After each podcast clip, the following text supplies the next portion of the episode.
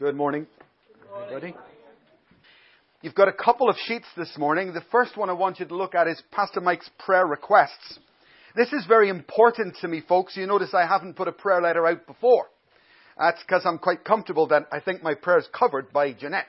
Now, she's been shot down in battle, so I need you to take this very seriously, because I've got not just this church, but many churches around the world praying for me at the moment, because my workload has gone through the ceiling. This is not... This isn't, this doesn't even scratch the surface of what would be there in this place, for example, next year. Um, there's an enormous amount coming up around the world with explosive growth in different nations and continents, and I will be heavily involved in that. So I need you to pray. At this point, I want you to focus on Russia, because that's my pressing problem. Don't, don't sit here and let it go in one ear and out the other. I'm asking you to do something. After you've been in church a while, you just stop listening, don't you? You do. You stop hearing stuff. Don't let that be you. Take part in this. This is our work. This is your work. This is your church. And the prioritization that's come down line, as it should, from my bosses is they want us to focus on Russia.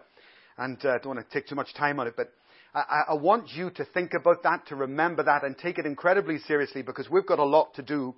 Uh, Pray for us to get an opening into Vladivostok. I was preaching here yesterday with the Russian congregation. We had a fantastic meeting. Really great Spirit of God here, a precious Spirit in this room. And I've, I'm very hopeful of the future.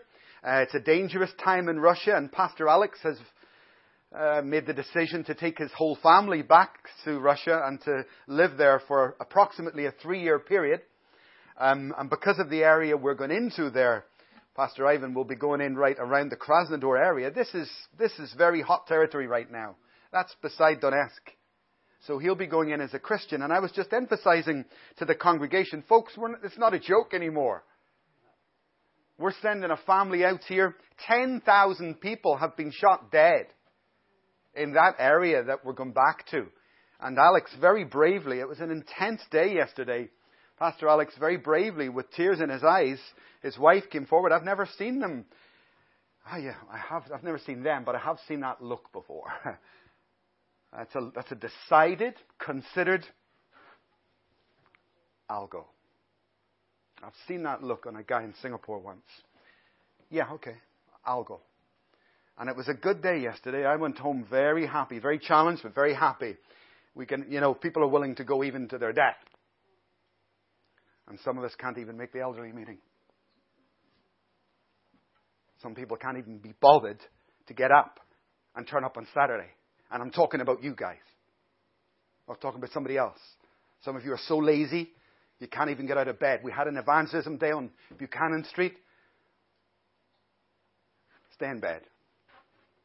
Make your mind up, guys. Make your mind up. God has trusted me and trusted you to live in these days. It's a very serious time. Very serious time. Rise to the challenge. Amen? Amen. Rise to the challenge. Be faithful in the hour that you serve. Be faithful in the hour that you live. And be an example. We're an evangelistic church, a mission church, and that's a great privilege, but it comes with a cost. It's a cost worth paying. Amen? Amen. So pray every day. I want you to pray for me. I want you to pray for our development in Russia, and I've given you this prayer letter. I'll issue them as often as I need to. They may come out more regularly because this has already been updated. I've got a couple of other trips to do already that, that, since I printed this, so I will try and update them as regularly as possible. Okay, last week we began a, a new series looking at the book of Job. Um, serious word, all right, but it's a very encouraging book, you know. The more I study it, the more I get into it, the more happy it makes me. If, if many of you will have been to Gordon's house, uh, Gordon has sheds in his garden, right? He's got two or three sheds. And those sheds, you can't get in the shed. Because if you open the door, it's an avalanche of stuff. He has got everything that he's ever been given in his life. The man never throws anything out, right? He also has a lock-up garage. I haven't been to that. But he keeps everything. And the reason he keeps everything is because he believes that maybe one day he might need that, right? Now, I don't have the same policy. If I need it, I'll buy it, right? But I, I understand that. I don't employ it, but I understand it. And this book and what we're studying is a bit like this. You may not need what we're studying today. We're studying suffering and pain. All eyes forward, give me your full attention. The thing about suffering is if you go through a crowd like this, someone over here will say, I'm fine. And someone over here will say, I'm not. Everybody has their time. Everybody has their moment. And you can't put it on a scale because life is like that. We're all entering in and out of difficult periods. We all have good times and bad times. The important thing is that we are wise and we take in the knowledge we need in the good times. You need it in the bad times, but if you're wise here this morning, you will not disregard what I'm saying, as some people did last week. You will be wise and you will take on board and listen, because the day will come when you, unfortunately, like all of us, will need it. Amen. Amen. Some of you will remember Cynthia. She is a very good missionary to work with. She was with us in Ireland for two years and she was with us here for a year. We ran a drop... Uh, uh, an evangelistic outreach on Sunday nights in Dublin with her for about two years. And Sunday night, it was a quiet meeting. There was about twenty people, and we would gather around the table, and every Sunday night you had to do something different. You understand that? So you have to come up with new ideas every week. And I was late one week. I didn't have a thought. What am I going to do tonight? And I stopped and prayed, and I got this idea. I know what I'll do tonight. I'll get an A four sheet, and I cut it into six little squares like cards. I got another one and another one, and I made about fifty cards. And I wrote on the, the, on each card, on one card, I would write sickness. On another card, health. On one card, God. On another card, demons. On one card, joy. On one, depression. You get the picture? Good and bad. And then I shuffled them all up. You see? And everybody came and they had no idea what was going to happen. So they all sat round in a circle and I began to deal everybody a hand until all the cards. And I kept some gods in my back pocket. I'll explain why in a moment. And I explained to them, life is like that. You get a deck and it's dealt to you and you can turn, you can pick up your hand and turn over the first card and be, whoa, whoa, look what I just got. And then you turn over the next card. Hey! Don't count your chickens, you know. You need to take your time and you need to lay out all those cards, and that takes time. Nobody knows what the hand reveals. Even in the same family, the hand is very different, right? One brother this way, one brother that way. So I gave all the cards out and then I said, okay, everybody turn your cards over one at a time. And they began, and you could see the reactions in the group. Some people were happy. My point is, Cynthia was furious. She was really angry because she had no God. There was no God in her hand. And she began to, I don't like this game. I don't want to play it. I could see her, and it's so unlike her. And I said, calm down, it's just a game, just an illustration.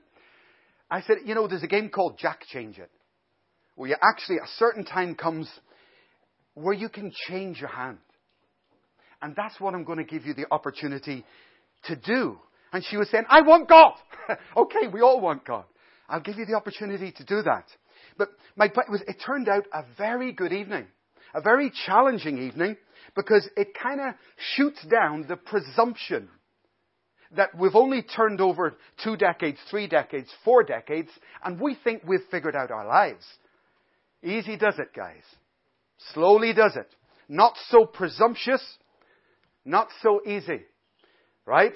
Give God time to reveal your hand and give God time to develop you and to train you and to teach you to be prepared for all circumstances, no matter what comes. Amen. Amen. Amen. Amen. You, if you're wise, you will learn and you will take in these things, because unfortunately, I wish I didn't have to say this, but these are the last days and the persecutions are severe today, but they're getting worse, guys. They're getting worse. This whole political correctness business in the U K, it'd drive, drive you nuts, wouldn't it? You know, so I don't know where even Britain is going to end up. And if some of you go on the mission field, I don't know what country you'll end up or what you might end up facing. We need to be prepared for it. not be wishy-washy. Today's topic, simple topic, but deep content. Why, why bother studying the book of Job? Why bother? Well, my introduction gives a little bit of light on that, but let me work through these points one by one and give you insight into that. Number one, because hundreds of you are suffering and will suffer, and you need light, you need understanding for those times. The reason Job is given to us is because if I go through a hard time, he is pretty much my example that I can study. This is the type of problems I'm going to face. The things he faces, I'm going to face. And he did extremely well. Job is an outstanding character. So God says to me, study the book. Learn his good attitudes. He made some mistakes, not many. And the second thing I can learn from the book is be careful of people, because the vast chunk, the biggest part of the book is about his friends, remember? Nearly thirty-eight chapters out of the whole book dedicated to that one point of what people will say. We'll look at that in weeks to come. But it's obviously a major issue or God wouldn't put it there. Job chapter one, verse one. Job chapter one, verse one. In the land of Uz there lived a man whose name was Job. This man was blameless and upright. He feared God and shunned evil. He had seven sons and three daughters, and owned seven... Oh, dear, just gone off my page here. He had seven sons and three daughters, and he owned seven thousand sheep and three thousand camels, five thousand yoke of oxen. This is one rich guy, right? So he's got rich kids. five hundred yoke of oxen and five hundred donkeys, and he had a large number of servants. He was the greatest man among all the peoples of the East. His sons used to take turns in holding feasts, rich kids, right, in their homes. And they would invite their three sisters to eat and drink with them. When the period of feasting had run its course, Job would send and have them purified. Early in the morning, he would sacrifice a burnt offering for each of them, thinking, perhaps my children have sinned and cursed God in their hearts. This was Job's regular custom. Let me just draw your attention to uh, verse five. When the period of feasting had run its course, Job would send and have them purified. What does it say next? Early? Early in the morning. This week, could I have Loch Lomond? Oh, there, thank you. This week, I was just beginning to, not for today, but for weeks to come, I want to know what Job was like as a person. What was he like as a guy? You know, just as a man. What, what, what did he do every day? Well, Scripture says there, it was his custom to get up early and to go and pray. Now, it says that Job was righteous, blameless. I'm not righteous, I'm not blameless. But I do have this in common, this one thing. Now, I have not been able to get up early like I do normally for the last couple of years because of my home problems. But since Jeanette, Jeanette has been sick and I've been grounded, but just the last ten days, I've been able to get up and go off for hours. I can't tell you how much I missed that. And just this week, I took this photograph. I leave the house four fifteen, five, five o'clock. It's not a, it's not a burden for me. It's not a discipline. I don't do it as a discipline. It doesn't, it's not work. I wake up because I wake up. I wake up because my spirit is awake, and it is easy for me to get up. It is easy. I get up, I have a shower, and my goal is to get through the door as fast as possible. Get out of the house. And exactly the same as Ray Belfield. He does precisely the same thing. Get up, get a shower, and get out of the house.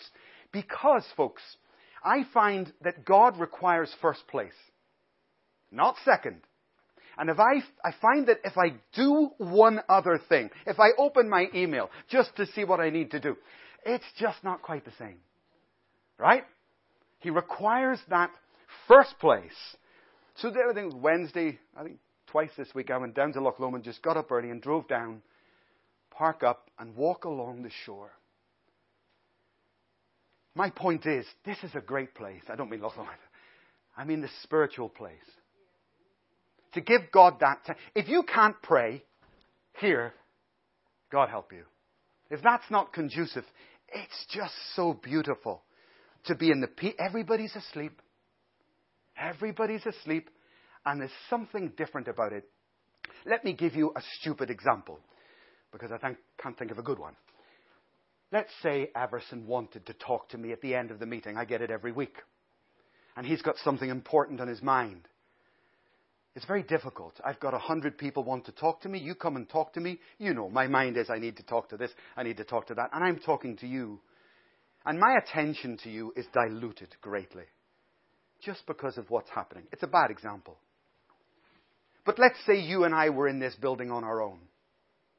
At four thirty. Just you and me. Nobody else. And you come to me and you say, you know, I want to talk to you about something. Then you'll get my attention. You'll get my full, undivided, complete attention.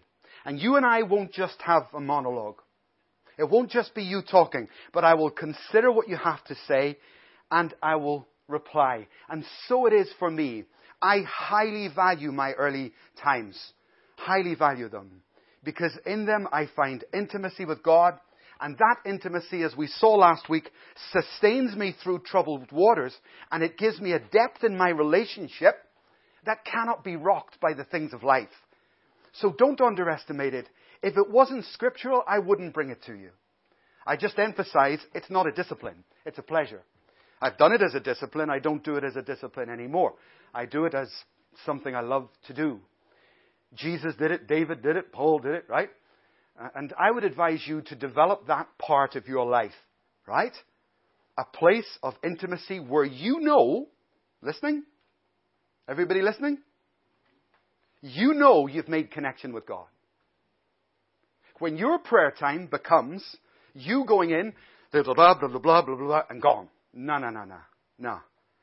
That's called religion. Your prayer time should be a time when I go in before God and I connect with Him, and I know I have. I know that He's in me. I know that He's heard me. And I know that I've heard Him. That's prayer.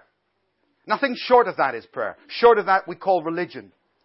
So my, my point, it's not today's topic, but my point in the life of Job is we haven't even got six verses into the book, which is the first book ever written. And already the guy, every day, is up early and has given the first portion of his day to God.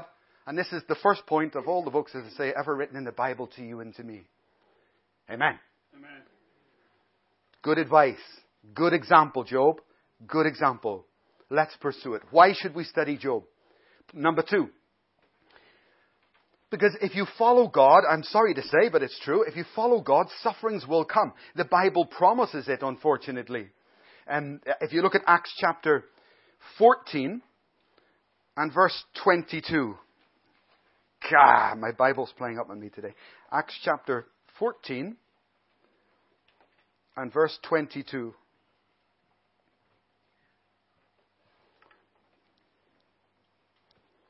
Ah, uh, yeah, yeah.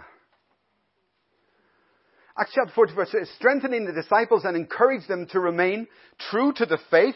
And Paul says this, we must go through many hardships to enter the kingdom of God.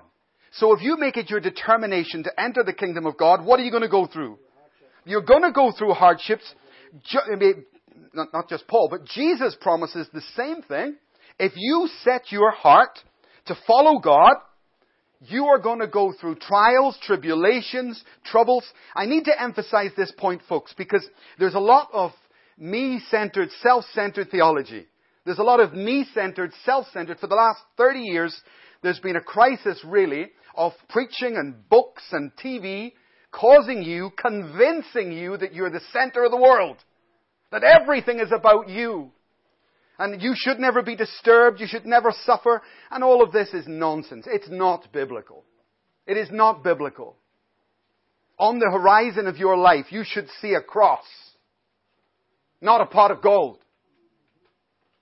And any vision you have of your future, it needs to be that. It needs to be firmly that. That you're following Christ and not some enticing scheme of the world. A lot of warnings in Scripture about that. So Paul tells me if I do dedicate my life to Christ properly, then I'm guaranteed to face many hardships. John chapter twenty-one.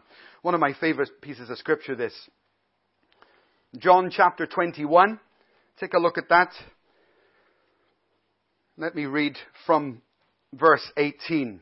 John twenty, the Gospel of John, chapter twenty-one, verse eighteen. Jesus speaking, "I tell you the truth. When you were younger, you dressed yourself, but when you were, uh, and, and you went where you wanted. But now you are old, you will stretch out your hands, and someone else will dress you and lead you where you do not want to go." Look at verse nineteen. Jesus said this to Peter to indicate the kind of death by which he would glorify God. Do we want to glorify God? Amen. We all want to glorify God. But here's Jesus saying to Peter in, in prophecy and predicting, Peter, you're the head of the apostles. And I'm just giving you a little bit of advance notice. I know you want to serve me. I know you want to glorify me. Well, the end result of that road, as I stand here, folks, and I look down this church, what do I see as I look to the back? A cross. Thank you, Martha. And the end of the road for Peter, and the end of the road for any servant of Christ who's truly walking with Christ, it's the same picture. And Peter was, Jesus was talking to Peter and saying, see, my end's your end. My goal's your goal. I want you to have the same vision for your future as I have for mine, which is selfless service of me. And to get him there, we know the story. This was thirty years would go by. Just over thirty years before Peter would actually be indeed crucified. So there's stick with Scripture. Don't listen to uh, trendy teaching, trendy preaching. Stick with Scripture. I believe that I'm called to the cross. All right? I believe I'm called to the cross to follow that path, to follow my Savior in the same footsteps. Not, again, not popular today, but it is the reality. And millions of our brothers and sisters around the world wholeheartedly grasp that and indeed are martyred every day in other nations because of it. But our nation has made us complacent uh, and really backslidden, which is why, what is it, two percent of something of the U K is saved. Uh, well, well, you get somewhere like Singapore where it's something like thirty percent is saved. Vast difference. And the difference is in the understanding. The difference is in the mindset of the people in the nation. Some people get it. Some people don't. Some nations get it. Some nations don't. It's not because God favors Brazil or Korea or Singapore. It's got nothing to do with it. It's got to do with the mentality of the churches and the Christians in the nation. And our nation has been just brainwashed into a self-centered gospel instead of a cross-centered gospel and a sacrificial gospel. Third reason, why should we study Job? Because persecution and war and whatever other trial or tribulation you want to put there, they're all, they're all the same thing. If someone, if a Christian is being persecuted, it, it's the same. Could I have my thing now? It's pretty much, excuse me. It's, if a Christian is being persecuted, it's pretty much the same as someone who is sick. If you get diagnosed with some terrible disease or whatever, that's not a lot different from someone who's sitting in a prison cell. I would remind you that Pastor Johan's, thank you, Pastor Johan's brother, for example, is in prison this morning and has been for five years, six years. And he has a choice that he can get up and he can say to the guards, I reject Jesus Christ, and he can walk out. His sister was in there for something like four years. His brother's still in there this morning. twenty-four hours a day. Baking heat, freezing cold. Baking heat, freezing cold. And they tie some of them up. They tie them in what's called a butterfly formation and leave them. And they can no longer walk then because their limbs become redundant. Terrible cruelty going on as we sit here comfortably in this room with our brothers and sisters who have got such a firm grasp on life that they don't reject Christ under any circumstance. Praise God for them. Praise God for them. So my third point, persecution and sickness, they're the same thing, really. Because Johan's brother has got a challenge to his faith. Do I abandon my faith and walk free? No, I will stick it out. I'll stick through the pain. Now, a person who is sick has the same problem. Do I abandon my faith or do I stay? No, I'll stay. You understand? They're the same thing. So in our countries, we may have sicknesses and things like that. In other countries, they may have persecutions. But it all brings a challenge of faith. That's what it does. It brings me to a point where I need to make a decision about who my priority is, where my priorities lie. And the battle in suffering, the great battle in suffering, really, there's a strategy behind it. The devil has a strategy behind our, any pain that you have in your life. And God has a strategy. The devil's strategy, lower your faith. Destroy your faith as much as possible through suffering, through pain. The, and God's strategy, to grow your faith through the very same thing. Through the very same pain, through the very same suffering. The devil's strategy, oh yes, to steal your joy. Above all things, he's the joy thief. That's who he is. You'll always know he's visited you because your joy is gone, right? He's the joy thief. God's goal, God's strategy, he wants to give you endless joy, boundless joy, because the joy of the Lord is your strength. Got any strength? You can trace it all back to your reactions to the trials and tribulations of life. The devil's goal is to take pain, any form of pain, and to try and get you to think, ah, you see, God doesn't care about you. If God cared about you, you wouldn't have pain. You wouldn't suffer. You wouldn't go through this. You wouldn't go through that. And the devil wants to speak, you know, fiery darts, as Paul calls them, into your mind about the pains and the problems that affect your life and make you think that God doesn't love you. Listen carefully. If that doesn't work, he'll use pleasure. He'll tell you, you don't need God. You don't need God to be happy. You can go out into the world and you can get as much pleasure as you want. God is redundant, right? So he will use these things as much as possible to try and stifle your faith. Now, in the pain, we give God glory. That's his strategy. Yes, we're going to have pains. The Bible promises that if we follow God, we will have pains. But through those pains, we give God glory. We smile through the storm. And instead of pleasure, we reject the pleasures of this life, this world. And we take on the fact that we've got God. We've got God. Hallelujah. We've got God, and we'll hang on to God. This whole joy thing is so underestimated. You know, I really believe it. It's underestimated. So, why did Jesus go to the cross? For the joy, for the joy set before him, he endured the cross. Jesus saw something at the other end of that road to Golgotha, that road to the cross. He saw something so powerful, so overwhelming, that he endured all that. He said, for the joy set before Jesus Christ, which he understands and we don't, for the joy set before him, he endured all of it, knowing that there would be a day when he would be free in that. Hallelujah. Get your joy back. Where are you on this list? Has the devil stolen your joy? Is he manipulating your pains? Because we've all got pains and sufferings. It's just how we deal with them. Fourth reason why we should study the book of Job. Because natural disasters, I mean, have we had some disasters recently or what? Incredible, isn't it? I mean, that's God speaking. I wouldn't mind one or two, but there's been so many disaster after disaster of late. They are really increasing, eh? Number four, because natural disasters have put God on the news. You know, five, half a million people, five hundred thousand people died in the cyclone in Bangladesh in nineteen ninety-one. That's a lot of people. Half a million. It's a huge number of people. And then we have all the recent, the tsunami. We have the plane crashes. We've got Ebola. You've got AIDS. All these things. And you know, on television, as soon as the natural disasters occur, the first thing the chat shows, the breakfast shows, the morning news, what do they get? They get an evangelist on there. They get the local pastor in and they stick him in the seat because it's their opportunity to have a pot shot at the church. Well, pastor, could you tell me why God just wiped out five hundred thousand people? And of course, most of those guys maybe struggle to give a, a decent biblical answer. And if they do give a proper answer, they won't be invited back on the show. Right? Tongue-tied. Can't say actually what, what is going down. So we need to know about the book of Job because it talks about the families being destroyed in a day, which was a natural disaster at that time. We don't know. It just says fire out of the sky, et cetera. We don't know what that was. But it's a natural disaster taking place. And, and what these things do is, again, the whole pain thing. They cause people to think, you know what? God doesn't care. And it sows a little seed of doubt And doubt, when you doubt God's goodness, you rebel. When you doubt God, that's where your disobedience comes from. That's where you start trying to figure it all out yourself.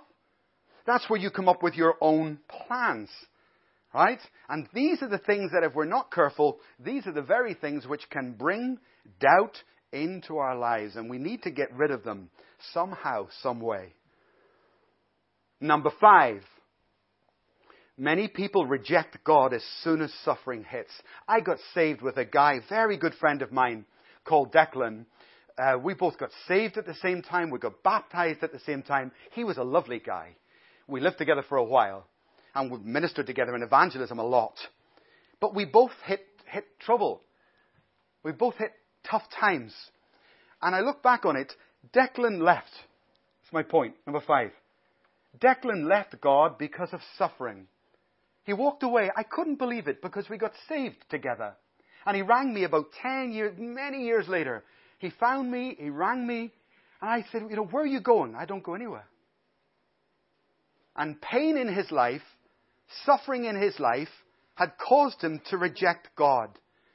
Many of you have been to the homeless meeting on Thursday, right? When you talk to those guys, what do they say? Man after man after man that I speak to, they will, if you give them the chance, they will say, do you know what? Once I had it all.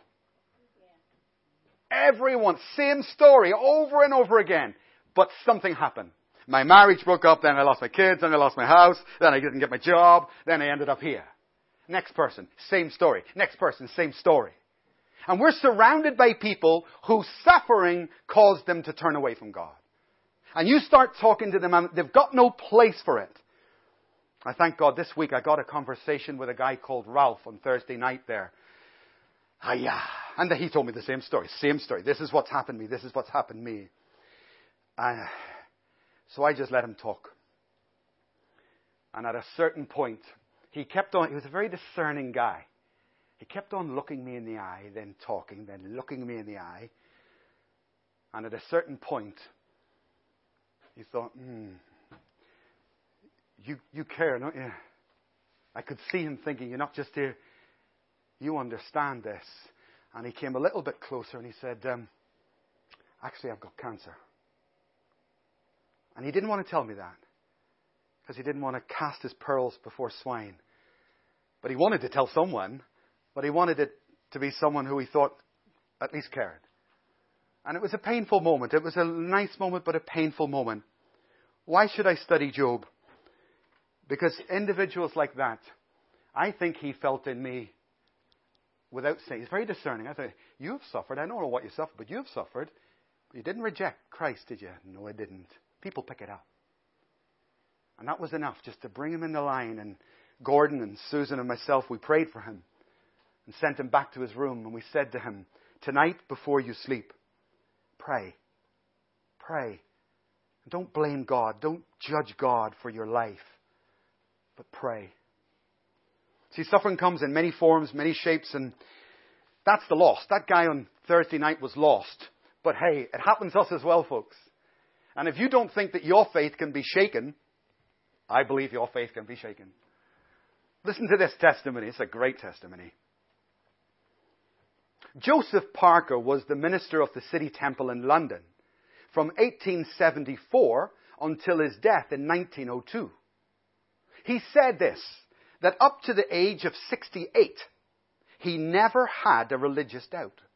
Wow, pretty good, huh? sixty-eight years old. Walking with God all his life, thirty-eight years in ministry, and I believe him, I can feel the power in his testimony, and I never had a doubt about God. Then my wife died, and my faith all but collapsed.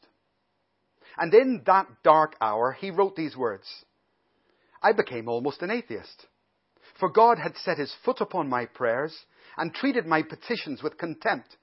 If I had seen a dog in such agony as mine, I would have pitied and helped the dumb beast.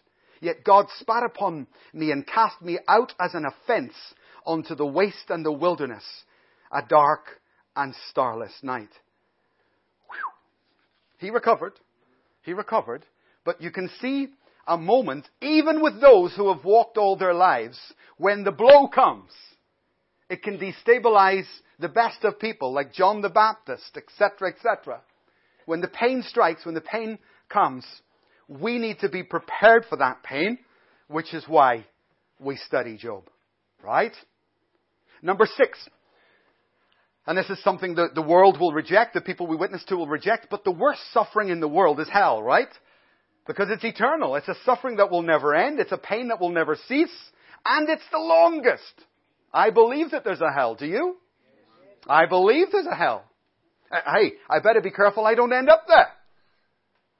And so had you. Now, one of the, one of the things that God uses in our lives to turn us from evil is what? Suffering.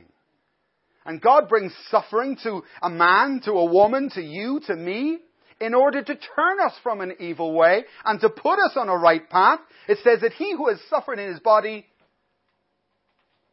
Do you read your Bible? He who has suffered in his body has finished with sin. In other words, God has turned the person because the pain has got their attention, and eventually the person can jump onto the rock of righteousness, and it's changed them. Fortunately, I'm sorry, if there was another way, he would take another way, but there is no other way. So hell is the biggest form of suffering, for sure, and it never ends.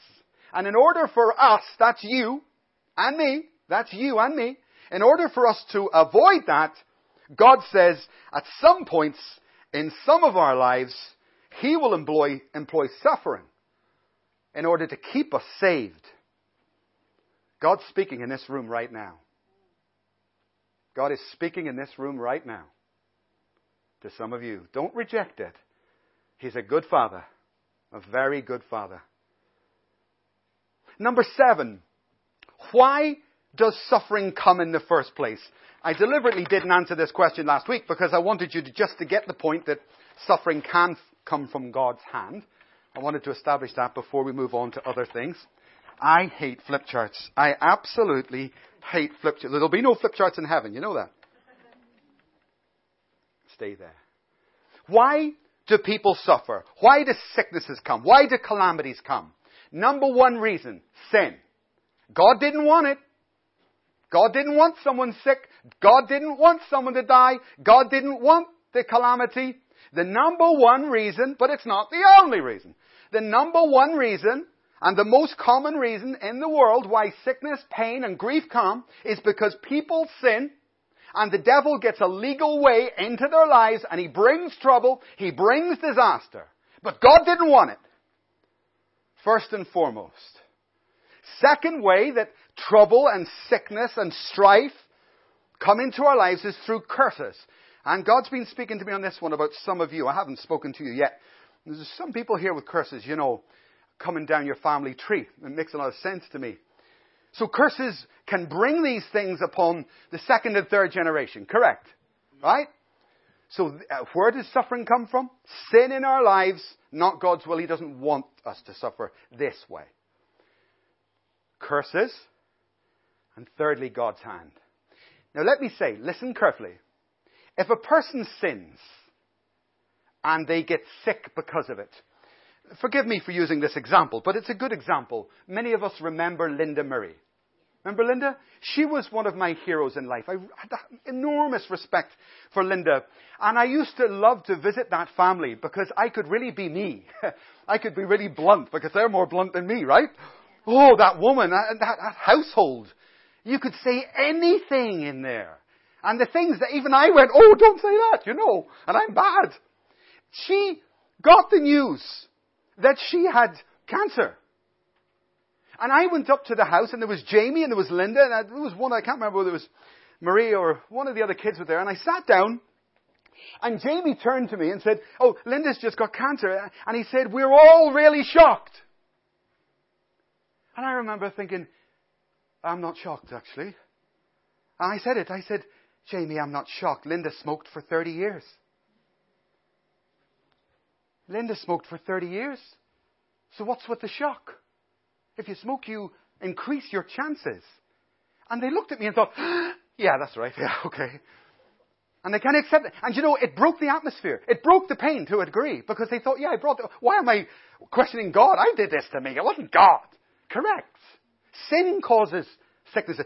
Sin causes pains. Sin brings disaster. But God is a good God. If you sin, believe me, God will cover it up. God will cover it up and then he will take it away by his blood.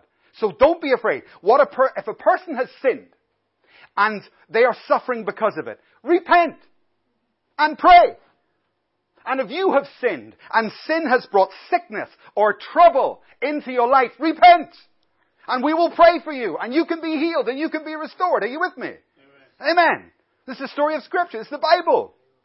So people will say to me, look at me and listen to me now.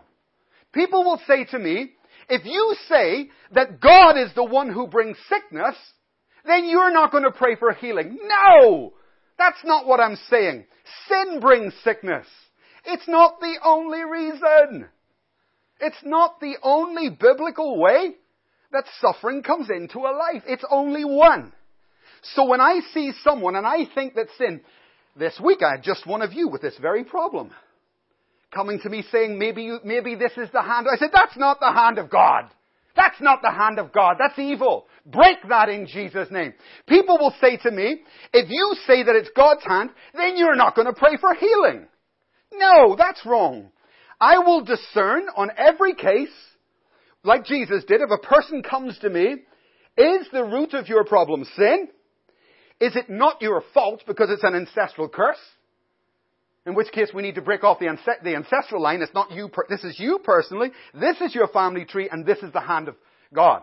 Three different paths through which pain and suffering and sickness come into people's lives. But there's no discernment. There's no discernment with Christians. They just, God never does anything like that to me or blah, blah, blah. Are you with me? You with me? So, like with Linda, I was able to say, look, this is not the hand of God. I believe you brought this on yourself. And you did. Last week we saw a little bit about how, how God does that in Job. Excuse me. Turn with me to Genesis chapter fifty. In fact, sorry, let, let me just start somewhere else. Luke chapter twenty-two verse forty-two. Luke chapter twenty-two verse forty-two. This is Jesus speaking.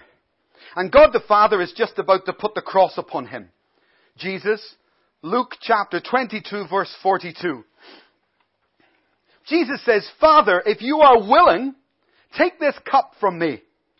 Yet not my will, but your will be done. So who put the cross on Jesus? God. God the Father put the cross upon the Son. In his case, it's because of our sin, not his sin, right? two Corinthians chapter twelve. Let me give you a human example.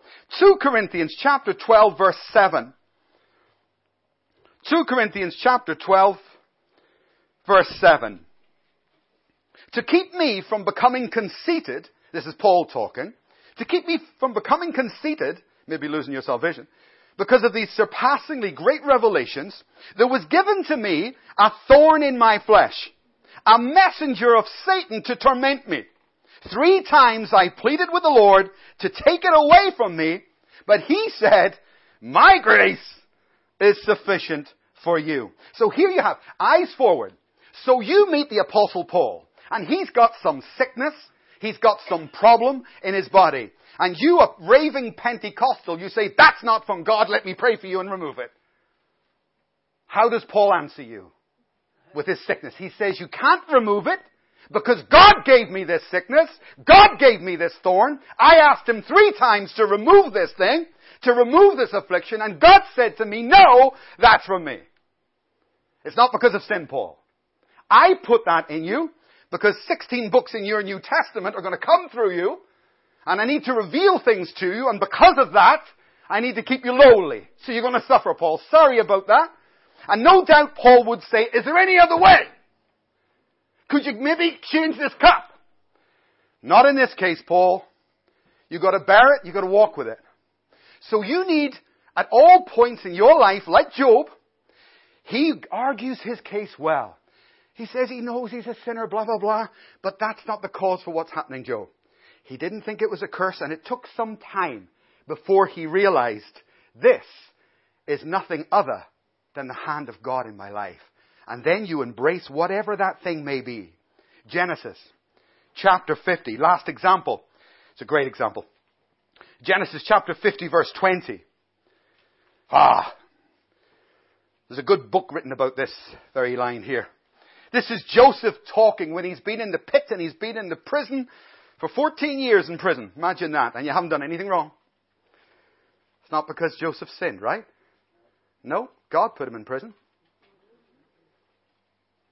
God put a good man, totally blameless, locked him up for fourteen years. And then he's out and he's now become president, the most powerful superpower in the world at that time.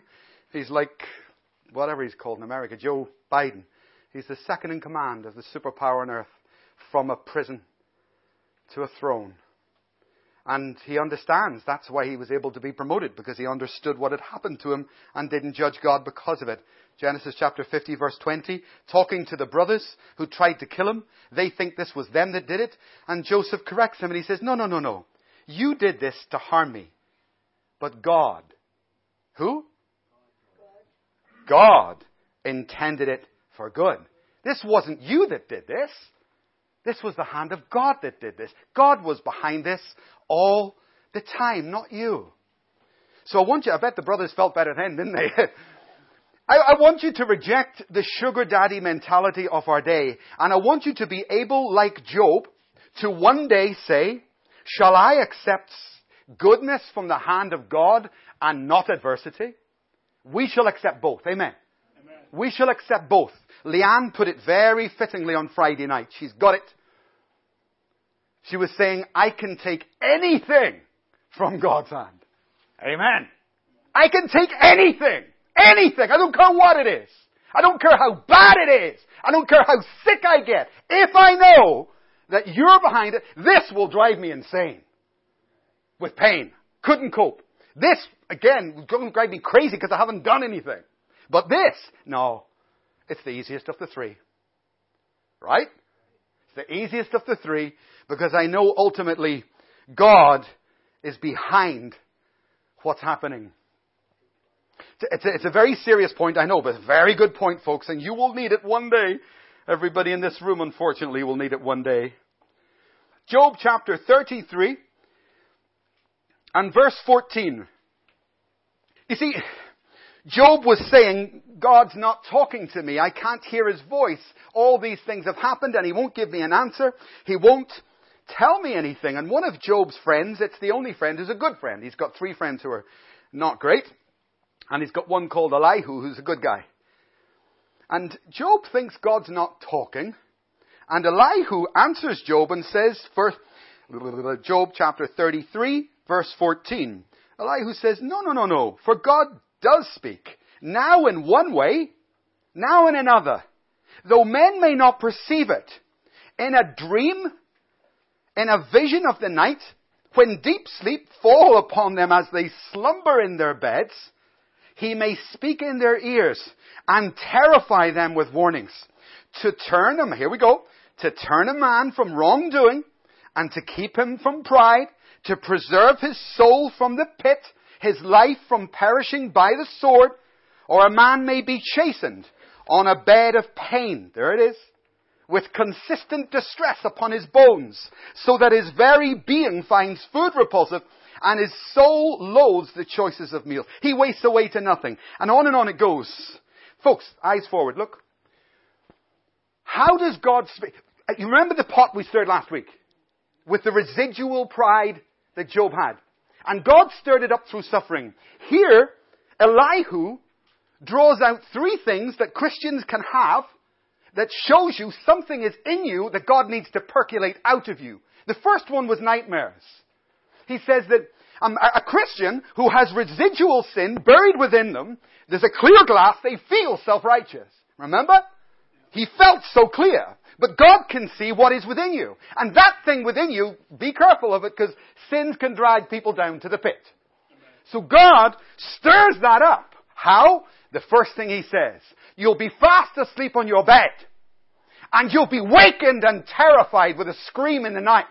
That God himself will release demonic forces to disturb you, to terrify you. Do you know why?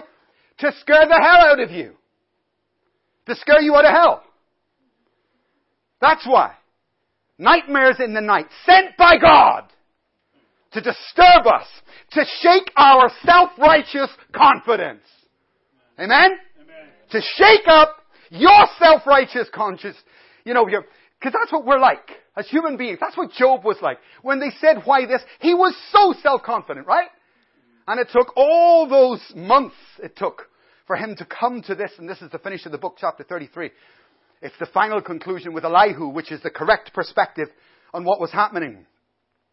Then Elihu says, do you know that, Job, God will put a man on a bed of pain. And he will do that in order to perfect him, to keep him safe. And he says, don't you know that God will use affliction? My point is, folks, Job was arguing his point. He said, God's not speaking to me. And Elihu said, he is. You're having nightmares, you're suffering, you're there. He is this way. But you do not perceive it. God does speak now in this way, now in that, but you don't connect it to the sin within you. And so the cycle can go on for decades, which is, let me tell you, something that's not, not going to be happening to me. Right? I will understand the cycle I'm in, and I will be coming out of that cycle at a pretty rapid rate. All things, no matter what these things are, all these things work together for good. I must believe that. Right? Scripture says that. No matter what happens to me, God has the ability to turn it around and make it work for good. Right? Doesn't matter, whether, you know, even on the previous list, whatever ancestral things or whatever calamities or sins, it, it doesn't matter. He is able to turn all these things around and make them work for good. Number eight was the point I just mentioned. The devil meant it for harm, but God intends to turn it for good. Number nine, our losses are our sufferings as the world watch us. Our losses and our sufferings are intended to show the world that we value Christ above all things. That we don't chase after what the pagans chase after. We're not after things primarily. You will do, you'll be very wise to study the life of Job and to understand the progressive nature of the hand of God when it arrived. The first thing the hand of God did was obliterate all his stuff. I was saying to Isabel on Tuesday, I gave away everything I have, you know. In fact, twenty families here. The last thing to go was my washing machine to your place, right? I got rid of every single thing I've got. And some people said, Pastor Mike's gone a little bit. he, he's losing his marbles. Uh, no, Pastor Mike's not losing his marbles. Pastor Mike knows that he's being pruned. And you can either work with the pruning process and speed it up, or you can resist the pruning process and slow it down. And then you're going to be stuck right there for years to come. So as soon as I understood that, oh, I see, this is your hand. Well, God, bring it on. You won't have to, I won't have to wait for you because there's not going to be anything here. Got it? So you can either work with God and speed your recovery, or you can slow it down. The first thing that happened, Job, was the removal of things.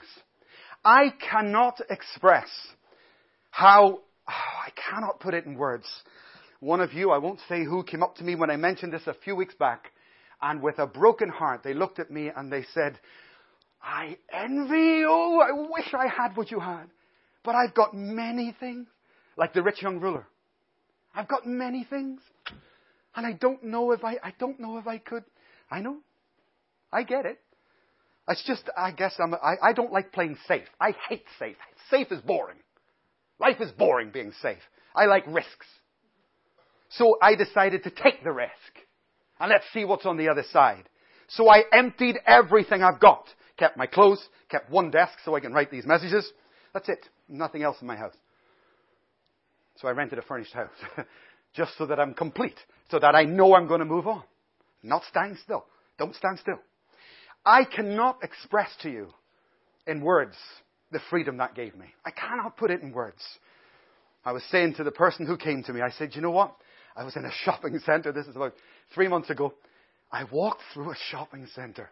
And for the first time in my whole life, I didn't want anything. Hallelujah! I, there was nothing. Nothing I wanted. Nothing. I've never experienced that. I didn't know that that existed. Hallelujah. Huh? Is there anybody here? Amen. Okay. This is easy. If you can't cope with the easy bit, we're not going very far, are we? If you can't run with the footmen, how are you going to run with horses? I intend to run with the horses, so let's get rid of that and let's get moving. So I had to sign three times. First time, had to sign for my things to be taken to an auctioneer and sold. The next signature I have to do is for my wife to go. It's a signature. That's hard. This is easy, but if you don't do it, you're never going to arrive here. So the, two signatures here. One for my possessions, then the second one for my property, and God was in the taxi, remember? God was with me in the taxi driver, a little nudge, I'm here. That gave me great confidence for the next signature. That's why that guy was there. Great confidence for the final signature when you're actually, the last thing is gone, your wife is gone, and there you are. This is the path of Job. Oh, forgot something. Health. There was one last thing. So Job went through this, went through that, and God reserved and protected his health, and Satan was not allowed to touch him. You remember the story. And Satan came back after this was gone and that was gone. Satan comes back before God and says, Ah! But if you touched his body, he will surely reject you. And you know the story. God said, oh, really? Do you think so? It's a wonderful thing, you know. And Job's body began to break out. It says, his body began to break out in sores. Sores he couldn't make much sense. A bit like that. His body began to break out in sores, sores that he did not know the origin of, he couldn't figure out, but it was a good sign as well as a painful sign. It was a good sign that he was arriving in the final stage. Amen. Are you with me? Yeah. So this path, my friend, is alive and kicking. I just don't know if you want to step onto it. This path is alive and kicking. I, and I, like you, I have similarities to Job, but I have things that are not similar. I am not blameless. Far from it. I will never claim that. I'm a sinner. That's what I am.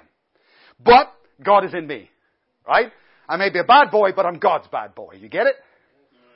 So there are things in me which are similar to Job. Very similar. And I see myself in that, and I see bits of him in me. But whatever was necessary in Job's life, I consider myself highly favored. This may not make sense to you, and people judge me. I can say, I read your minds, folks. I know exactly what you're thinking. It just takes time to get through it all. Okay? The Bible says Jesus knew their thoughts. You do. You know people's thoughts, and you have to try and help them along, even with their thoughts, even with that, even with the judgments and stuff that go with it. But this is Job's path, and it's a hard path, but I would rather take this path than any other path in my life, I tell you. I, w- I would not swap my place for any one of you. Not in a million years. I wouldn't switch my place right now with you, you know, or anybody else I know. I'm happy with my lot. Why? Because God is in it. Because God is in it. My last point, I don't know why it's not on your notes, it's on my notes. Don't rush to judgment. That was the story that was consistent throughout the entire book, from beginning to end. That's what they said. God, nowhere in Scripture are you addressed as an adult. You are always, always a child. If, it, if any reference is made to adults, it's made because of chronology, not because of any form of maturity as such. He always addresses you as a child, because you are a child. In God's eyes, you're a child and will remain so. Don't be afraid of that. Embrace it. And God is a good father. And any good father wants his child to be able to focus uh, and grip. So they give them a rattle. Right. You give the rattle and the baby loves it. Focus on it. You know the story. And eventually the day comes when oh, you don't need that rattle anymore, kid. And you got to take it away. He gives, the good father, and he takes away. You give, a good father will give his child a comfort blanket. Because he needs it. They need that. Need to sleep. Need to be at peace. But the day will come when you got to take it away. You got to intervene in the child's life, and they don't want that. And that child looks at mommy, looks at daddy, and I thought you loved me. You gave me the rattle, and you take it away. You gave me the blanket, and then you take it away. The child can't see from its narrow little world and its narrow little perspective that it's actually a good hand that is behind it all. And it's a hand that's going to help you to grow. Now for me, forgive me for saying this, I don't mean to offend you, but if love was a cake, if love was a pizza, I got a very big slice of the pizza. I got a very, that's why I've written two books on love. Because I got a massive chunk of that. A very intense, not normal. In fact, I'll just tell you the truth as I see it. I don't, I've never met one person who knows love or has experienced it like I have. If I did, I would say so. I, in my opinion, I have not met such a person. And I, w- I have been critical for many years. God, why did, why did you bless me with enormity, intensity, beyond measure, in love? You blessed me with this thing. Why? Now I know why. You gave it to take it away. You gave it to me so that you could take it away.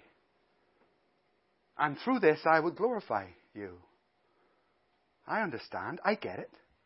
I accept it. And that's really my story at this moment. God gave me great intensity, but he gave it to teach me. And then to test me and to see if I would glorify God in this moment and in this trial. Absolutely, I will. I accept it. I receive it. The only one last question I have to God is, is there any other, is there any way we could change the cup?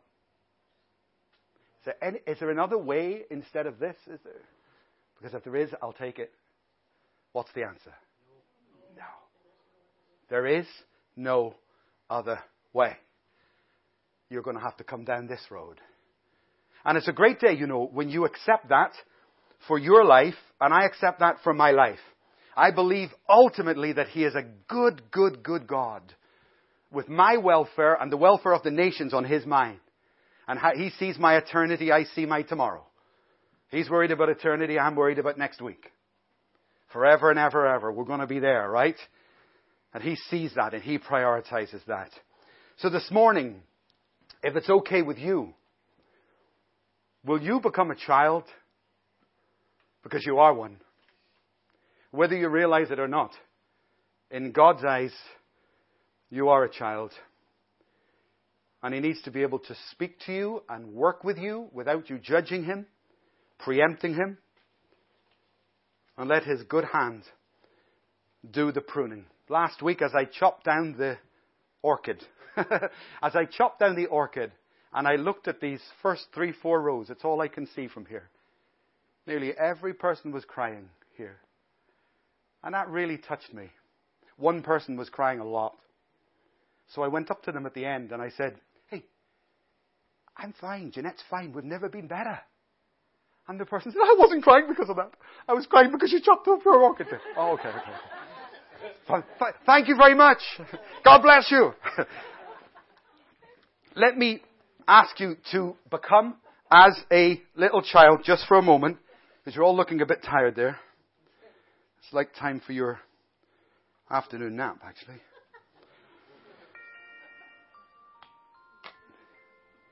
You just sit back and relax. Don't go to sleep yet. I'm going to read you a story. Once upon a time, there was an old man who lived in a village. And he, he had the most beautiful white horse. And all the people wanted it. Everyone offered him lots of money for it. But he said he wouldn't sell it because he loved the horse. The villagers came to him and they said, if you don't sell it, someone will steal it. Then you'll end up with no money and no horse. But the man said, no, I won't sell my horse. I love my horse.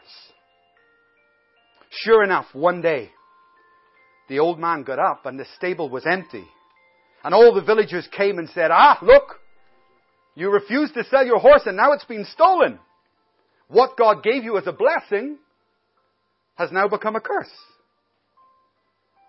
Why do you speak so foolishly?" the old man said. "You do not know if it is a blessing or a curse." "No one knows. All I know is this. Once I had a white horse, and it's no longer in the stable." Three weeks went by, and the white horse returned, but it had twelve white horses with it. And now the man was very wealthy, and all the neighbors came and said, "Ah, it wasn't a bless, it wasn't a curse. It was a blessing that God put upon you." And the old man said, "Why do you speak so quickly? Why are you so foolish? Don't you know that no one knows whether it's a blessing or a curse?" One, the, the elderly man had a young son, and the young son climbed up on one of the wild horses to tame it, to break it, and the horse threw him off, and the son broke both his legs. And all the villagers came, and they said, "Ah, the wild horses, they weren't a blessing. They were a curse, because your son has broken legs." And the old man said, "Why do you speak so foolishly? Why do you judge so quickly? You do not know whether it's a blessing or a curse. All I know is once I had one horse, now I have twelve. Once I had an able-bodied son, now my son is disabled. That is all I know. Whether it is a blessing or a curse, only God knows." The next week, war broke out. And all the people in the village had to give their children, their sons, to go to war and maybe never return. But the old man's son couldn't go because he had two broken legs. And all the people in the village came and said, "Ah, it was a blessing that the horse threw your son. It was a blessing that his legs were broken." And the old man said, "How long will you go on like this? Whether it is a blessing or a curse, I, I do not know. I know this. I had one horse, now I have twelve. I had an able-bodied son, now I have a disabled son. But whether it is a blessing or a curse, I do not know. Only, only God knows." And Job was like that. And the friends were like the villagers. And for you to have peace in your life, you need to be able to be like that old man and say, "Do you know what? Like the cards, I take my hand and I'll work with my hand. And when my life is over, then I'll understand. But right now, it's just can, can be very confusing to us." Accept your lot. Accept your life. And glorify God in it. Good days and bad. Ups and downs. Accept God in it. Honor Him in it. Glorify Him in every circumstance. In every situation. This is our job. This is our work. Good night, children. Sleep tight.